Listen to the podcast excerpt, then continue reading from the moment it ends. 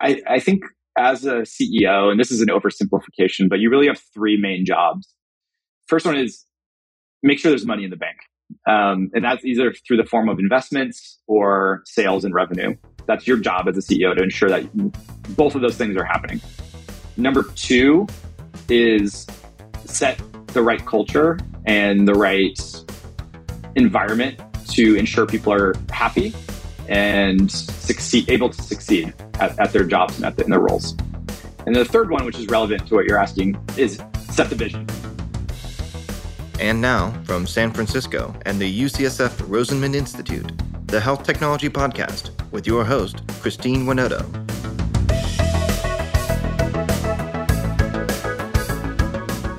If you're in medicine or you've seen Grey's Anatomy, you know it's important for doctors to know their patient's history.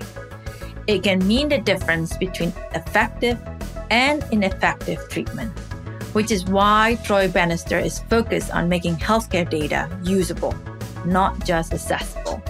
As CEO and co founder of Particle Health, he's using a digital platform to make all this information both simple and universal. With 15 years in the healthcare industry, Troy also has lots of great advice to pass on to fellow CEOs. Here's our conversation.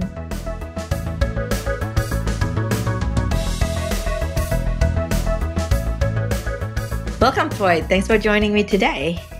Thank you for having me. I'm so excited to have you. Uh, you have quite an interesting background. You've done so many different things um, I thought it would be good for our uh, listener to hear about your backstory and what are the the lot of different things that you took on and accomplished before you start the particle health.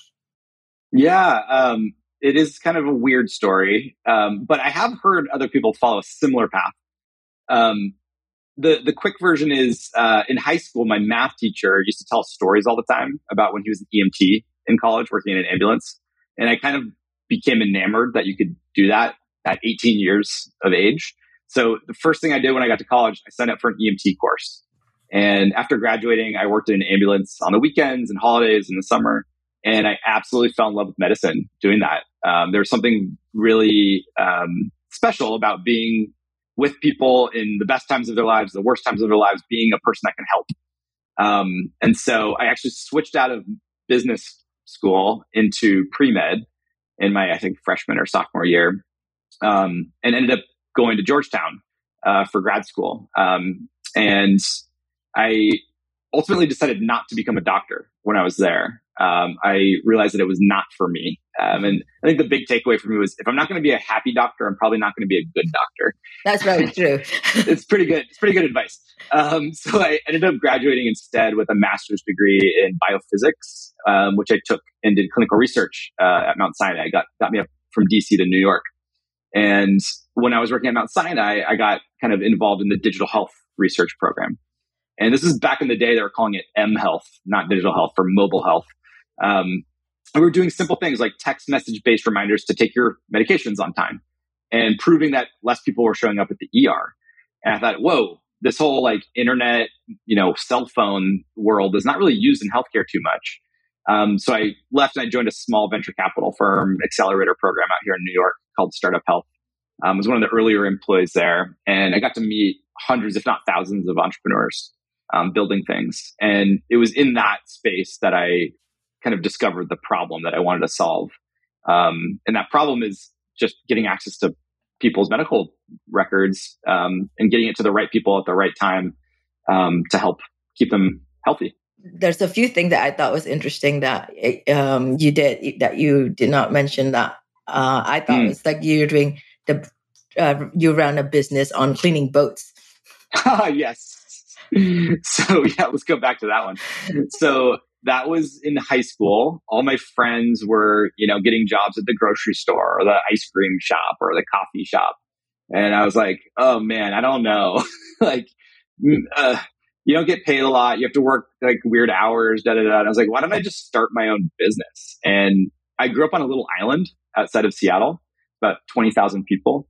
and a lot of boats on that island. And I thought, heck, nobody's cleaning these boats. And my dad makes me clean this boat every summer, and I hate it. and for free. And for free. And I bet I could charge people for this. So I had a moped at the time. And so I would drive around the island on my moped with a bucket of like cleaning supplies. And I put flyers in, I'd get phone calls and I'd go clean someone's boat in the morning and they would pay me like a lot of money. Mm-hmm. and I would get to like sit out in the sun and like go swimming and like take, I would bring a friend along to clean with me and I'd give him some half of it. Um, and so that was like my first real job, uh, was an entrepreneurial pursuit, you know? Yeah. Um, and so I think that was actually a big moment for me. I was like, oh, you can kind of create your own destiny. Mm-hmm. And, and, so I think that was uh, an important thing for me. Yeah, for sure. I love from that experience that you, you, at the very young age, not only you run the business or you know getting the sales, but you do you have to do a lot of the the administrative work that you learned from the pretty young age. Well, what's funny was like what I didn't even know this was the word at the time, but like quote unquote marketing, right? Like we had a logo, we had a tagline, we had like, you know, uh, we, we went on like, you know, Microsoft Word and created flyers and we wouldn't put them out in all the little, on the mailboxes. Um, and I was like, it was a really big learning moment. Was like, if I put out a hundred flyers, I'll get like three, four, five phone calls that next week.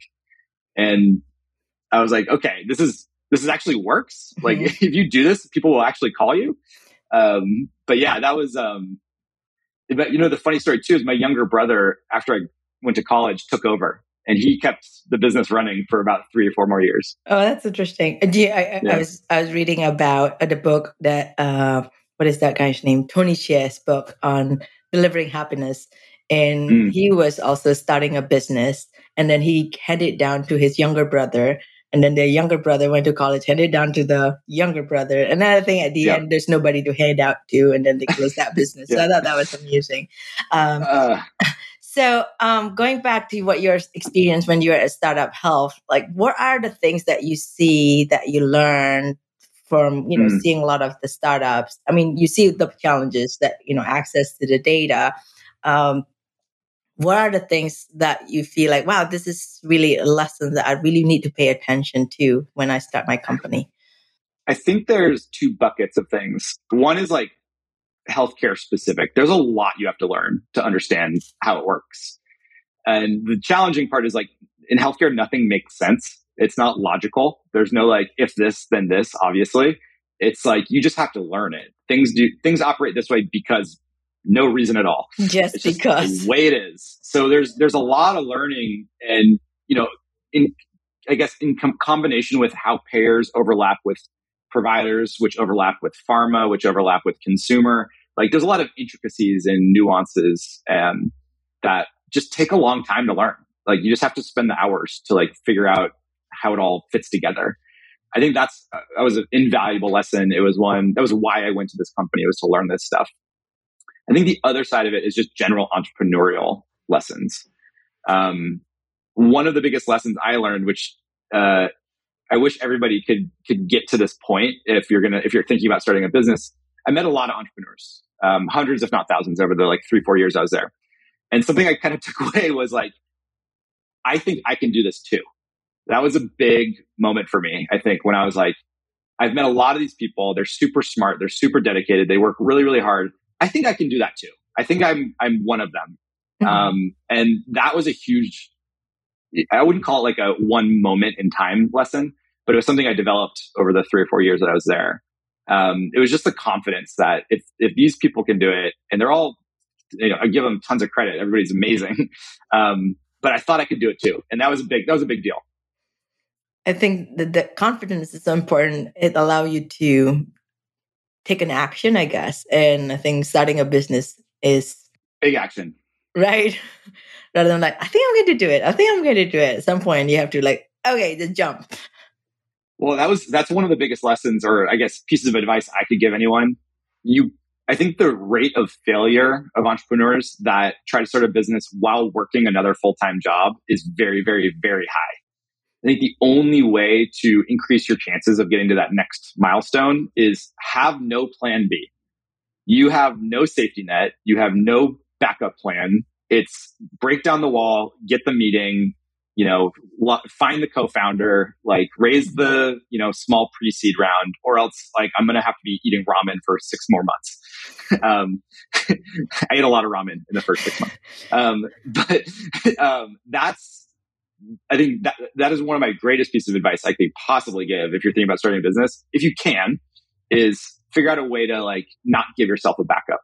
You just have to fully commit it's almost that and I, you know it's interesting you were saying that uh, oftentimes in the healthcare space compared to the tech space you see in the tech space a lot of you know 22 years old starting a company. They don't have kids yet oftentimes. Mm-hmm. and when you look at people who are in the healthcare space they tend to like you said in healthcare you need to have a lot of an understanding and experience. So as a result it comes with age and that becomes harder to to have no plan B when you have yes. you know, children like looking at you so cutely that they need food.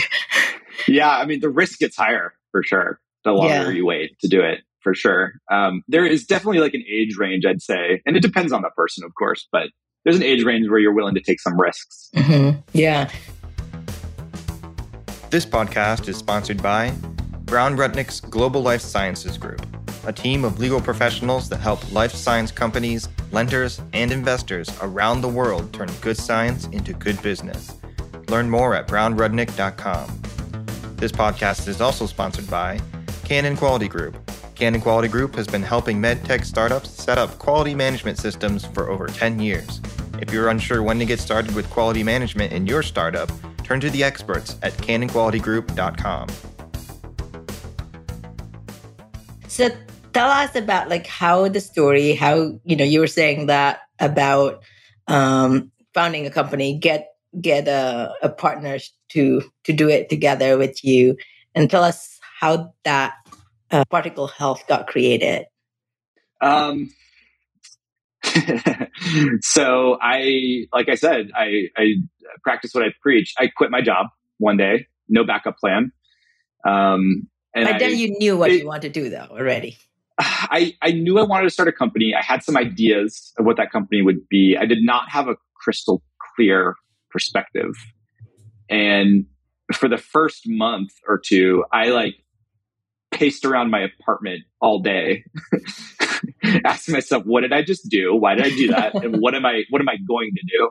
And, you know, I'm like, I'm looking at jobs offering. I'm like, I'm keeping that as like an option, but I just developed enough, um, consensus on my my hypothesis that this was a big problem, that there were new inroads to new solutions into that problem that would be able to innovate. The first thing I did was I had a coffee shop, um, you know, down the road, and I'd go there every single day with my laptop. And my goal in the beginning was just fill up my calendar with meetings, just fill it up. And after you know three four weeks, I started getting some meetings. Another three or four weeks, half my day was full. Another couple months, my calendar was full every day. And the purpose of those meetings was essentially just like pitch my idea, get the feedback from that stakeholder and mature that, that, that development of that idea over a couple months. And by the time, you know, two, three months down the road, I actually had a pitch that people were like, okay, I get it. And they're like, what about this? And I had an answer. And they're like, what about this? And I had an answer. And I kind of got to a point where I'm like, this is like half baked now. Mm-hmm. It's a half baked idea and that's good enough for me. And so then I went and found a co-founder, and then I got um, accepted into the Texas Medical Center Accelerator Program down in Houston, which is an awesome program, free, no equity, no cash, and that was kind of the next you know uh, phase I think where we went from half baked to seventy five percent baked. And so for for the new newbie or wannabe entrepreneur, when you say you you know you you list all the people that you want to meet are these people that you know? I mean, how do you go about that? What you know, there's always a purpose in all the chaos. I think that's I don't even know what's the right word for it. There's something yeah. for it, right? Order, order, order. take care, method yeah. to the madness, right? Something um, like that. Yeah. yeah. Uh, the the beginning was all people I knew from my last job, and there are people kind enough to give me 30 minutes of their day to give me honest, you know, support and feedback. But what I would always do is at the end of the call, try to get another introduction out of the call. And, you know, out of those introductions, you get more introductions. And from there, you get more. And then at some point, it just snowballs and you don't even have to try anymore. Um, it just happens, right? You just get the kind of critical mass of this guy's doing something and I think you should talk to him. Or, you know, you, you've met Troy before at this event. You know, he's kind of onto something and I want you to, you know, do me a favor and talk to him. So like it kind of snowballs over time, but it's, it's hard to get the inertia going for sure. And I was very fortunate in that working my last, my last job, I got to meet lots of investors, lots of entrepreneurs, lots of stakeholders in the provider payer space that I could call on for a quick, you know, favor. Um, but that runs out pretty quickly. and so you have to figure out a way of sustainable, sustainably getting more phone calls in the books. Yeah. So maybe this is a good segue for, for you to tell us, like, what is particle health? What are you trying yeah. to do? good question. Um, why you guys going to make an impact? What to what you're trying to accomplish? So the I always start with like a simple analogy, and then I can get into the details. Um, if you've ever used Venmo before, um, Venmo is the app that can allow you to send money to your friend. Um, you may or may not know this, but behind Venmo is a company called Plaid, and Plaid is an API that connects to all the banks in America. And the only reason Venmo can exist today is because of Plaid. Um, we are very similar to Plaid, but in healthcare for clinical data we have connections with almost every EMR and health information network in the United States. And we consolidate that all up to a single simple API and a single simple contract. And so developers, whether you're from a hospital system or a digital health company or whatever, can come to our developer environment through our website and start building things. And those things can pull data from almost every EMR and health information network around the United States. Um, and it can also share that data back into the EMRs too. Mm-hmm. Um, so it's very similar to like a plaid, but in the healthcare clinical data space.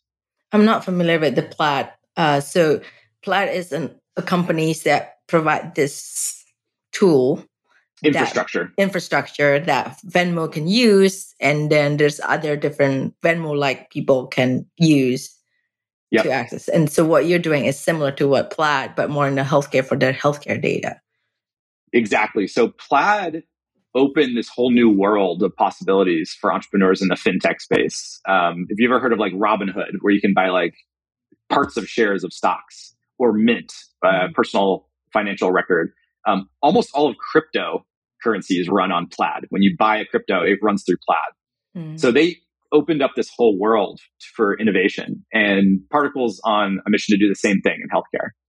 Um, today, if you're an entrepreneur, and you want access, and you, let's say you're building like a diabetes app for diabetic patients.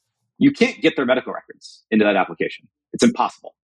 You have to go hospital to hospital, getting contracts, building integrations takes six to 12 months per hospital, costs hundreds of thousands of dollars. You have to build a network.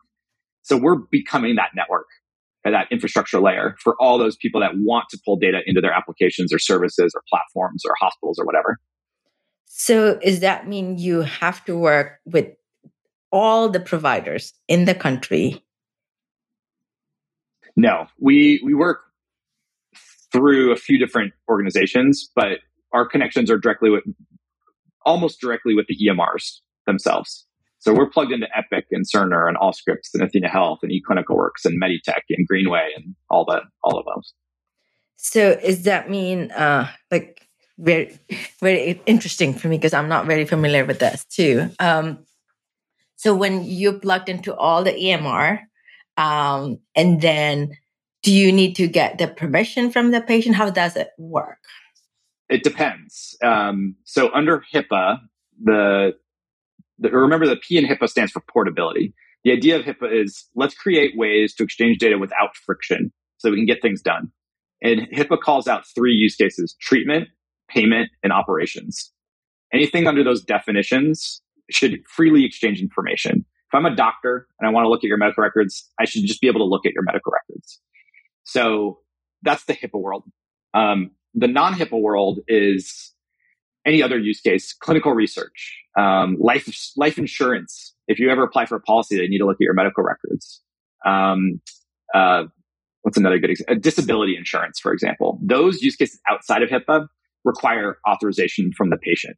If you download some random app from the App Store, you're going to need to get approval from that individual to bring it into that app. Okay. And so so we understand the whole Venmo part. So help us understand for the Venmo in the healthcare that use uh, particle health. How do they use it? and how is that uh, help us understand like the impact for people day to day people like us yeah so we're we're kind of invisible right no one really sees particle health like popping up in like mm-hmm. the screen or whatever um, if you so we, we work with um, healthcare organizations that manage patients and for the most part most of our customers are um, taking some sort of risk on the patients. Um, medicare advantage type risk or aco type risk or um, value-based care type risk. What we're able to do is when that patient shows up for the first time at that, whether it's a digital platform or in person at um, you know a provider group, um, we have all those medical records from that patient's history already in their system, and we pull out the information that's important for that patient. So if we can find that that patient's diabetic, we can pull their last A1C test, we can pull their metformin prescription history, we can pull their BMI, their blood pressure, their GFR, and we can present that to the provider in a really meaningful way that they otherwise would not see. These doc- these doctors today are showing up blind mm-hmm. to these these encounters for the most part. They have system, um, data in their system that they create, and sometimes peripheral systems, um, like Epic, can exchange data with other Epic instances, for example. But um, you don't get the holistic picture, and so that's what we're able to provide in a digital setting and an in person setting. And so my question is then who is paying for your service? Risk bearing entities, whether it's a payvider or so I'll give you some examples. Some of our customers are like um, Oak Street Health, Iora, Omada Health, Strive Health. Um, uh, most of them are on the digital side today. Mm-hmm.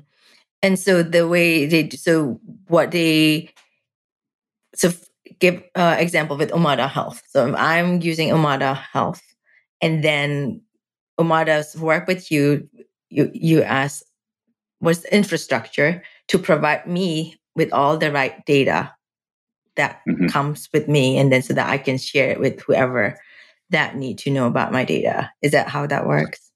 Yeah. So if you downloaded Omada today and you signed up and you got connected with a provider that is at Omada for your diabetes management, mm-hmm. that provider would already know your your history, and they would know what you need from a treatment and care pathway standpoint before even getting on a call with you. Mm-hmm. The the old way of doing this is asking questions, filling out forms. It's not fully comprehensive. It's not data driven. Mm-hmm. This is a much faster and more comprehensive way to get the provider all the data they need to initiate a really accurate and personalized care plan. And why, I guess my next question is uh, assuming there's uh, other companies like Particle Health, and how is yours different from the other? There's no one like Particle Health.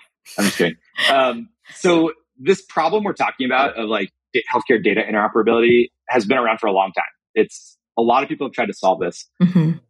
The way I think about it is there's been different iterations or attempts at solving it. The old, old, old fashioned way, which is still the number one way data is exchanged in healthcare, is the fax machine.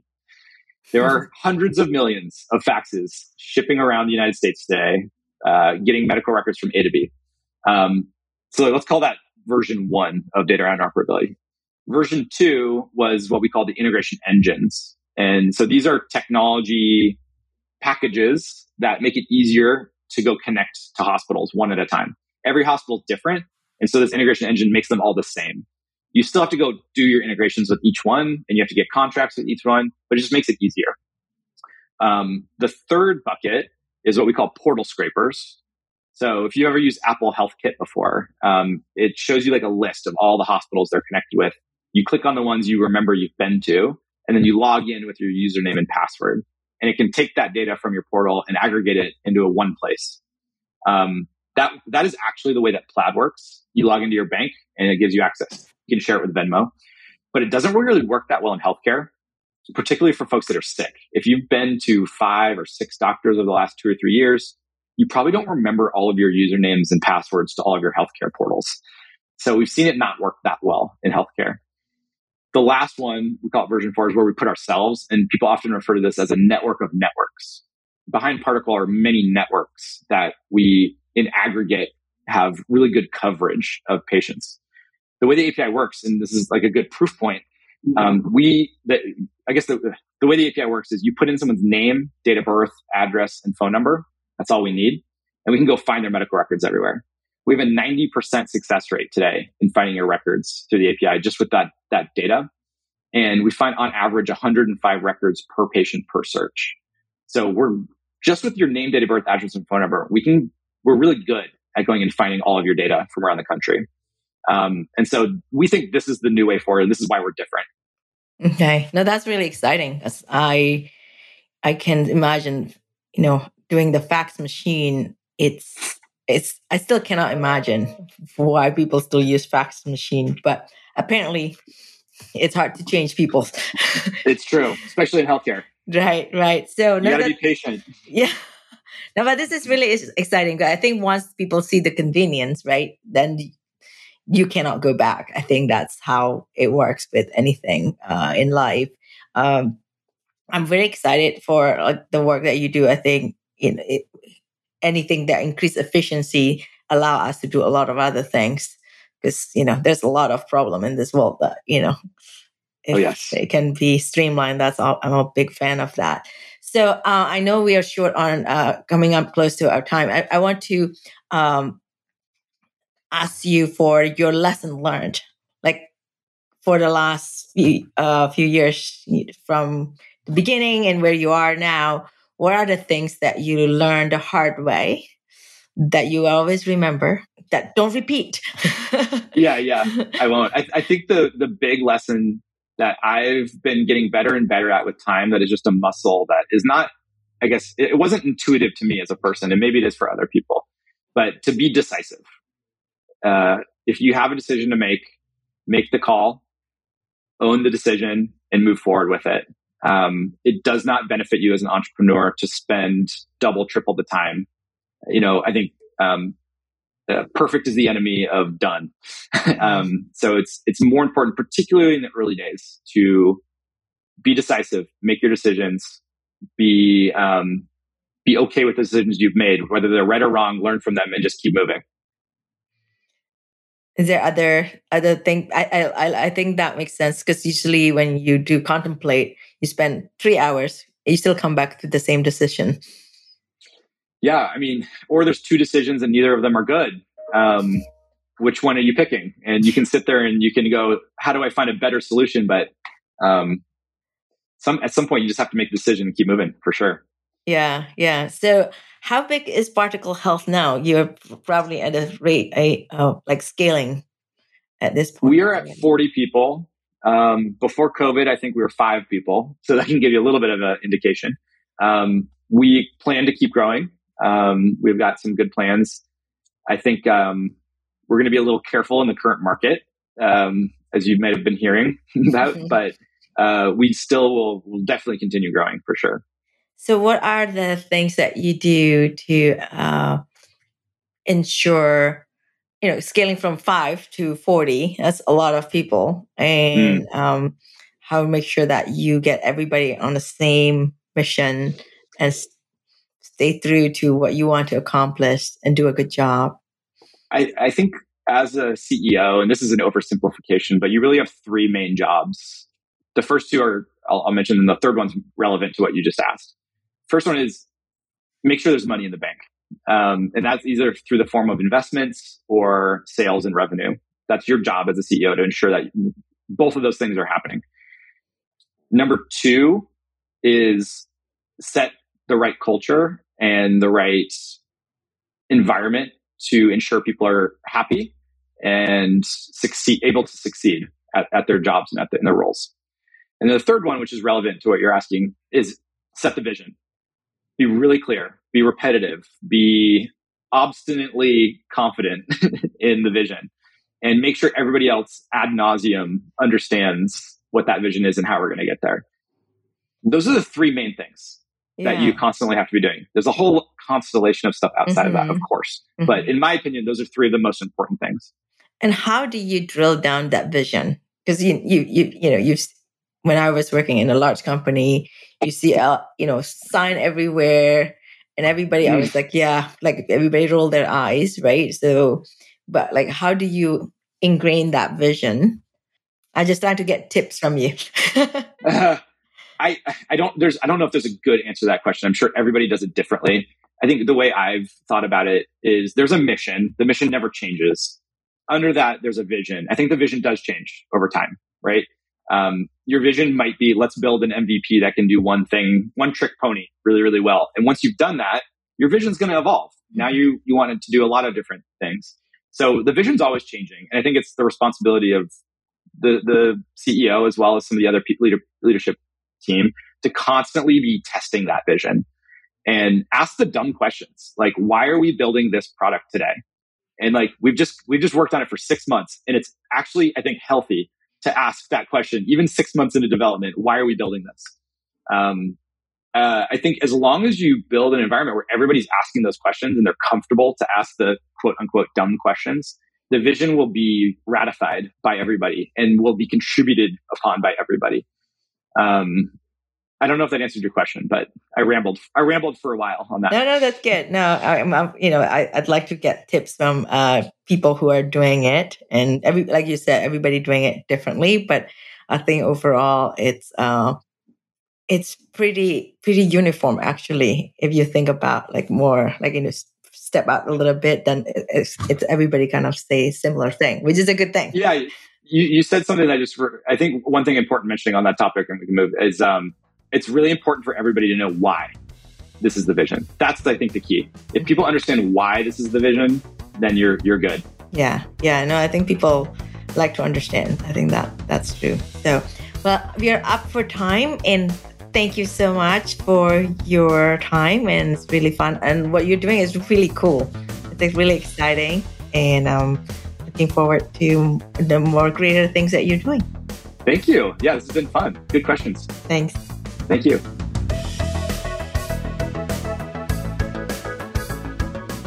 Thank you for listening to another episode of the Health Technology Podcast. We want to thank our executive producer, Herminio Neto, and our podcast engineer, Andrew Rojek. If you enjoyed this podcast, be sure to subscribe and leave a review. The Health Technology Podcast is available on all major platforms.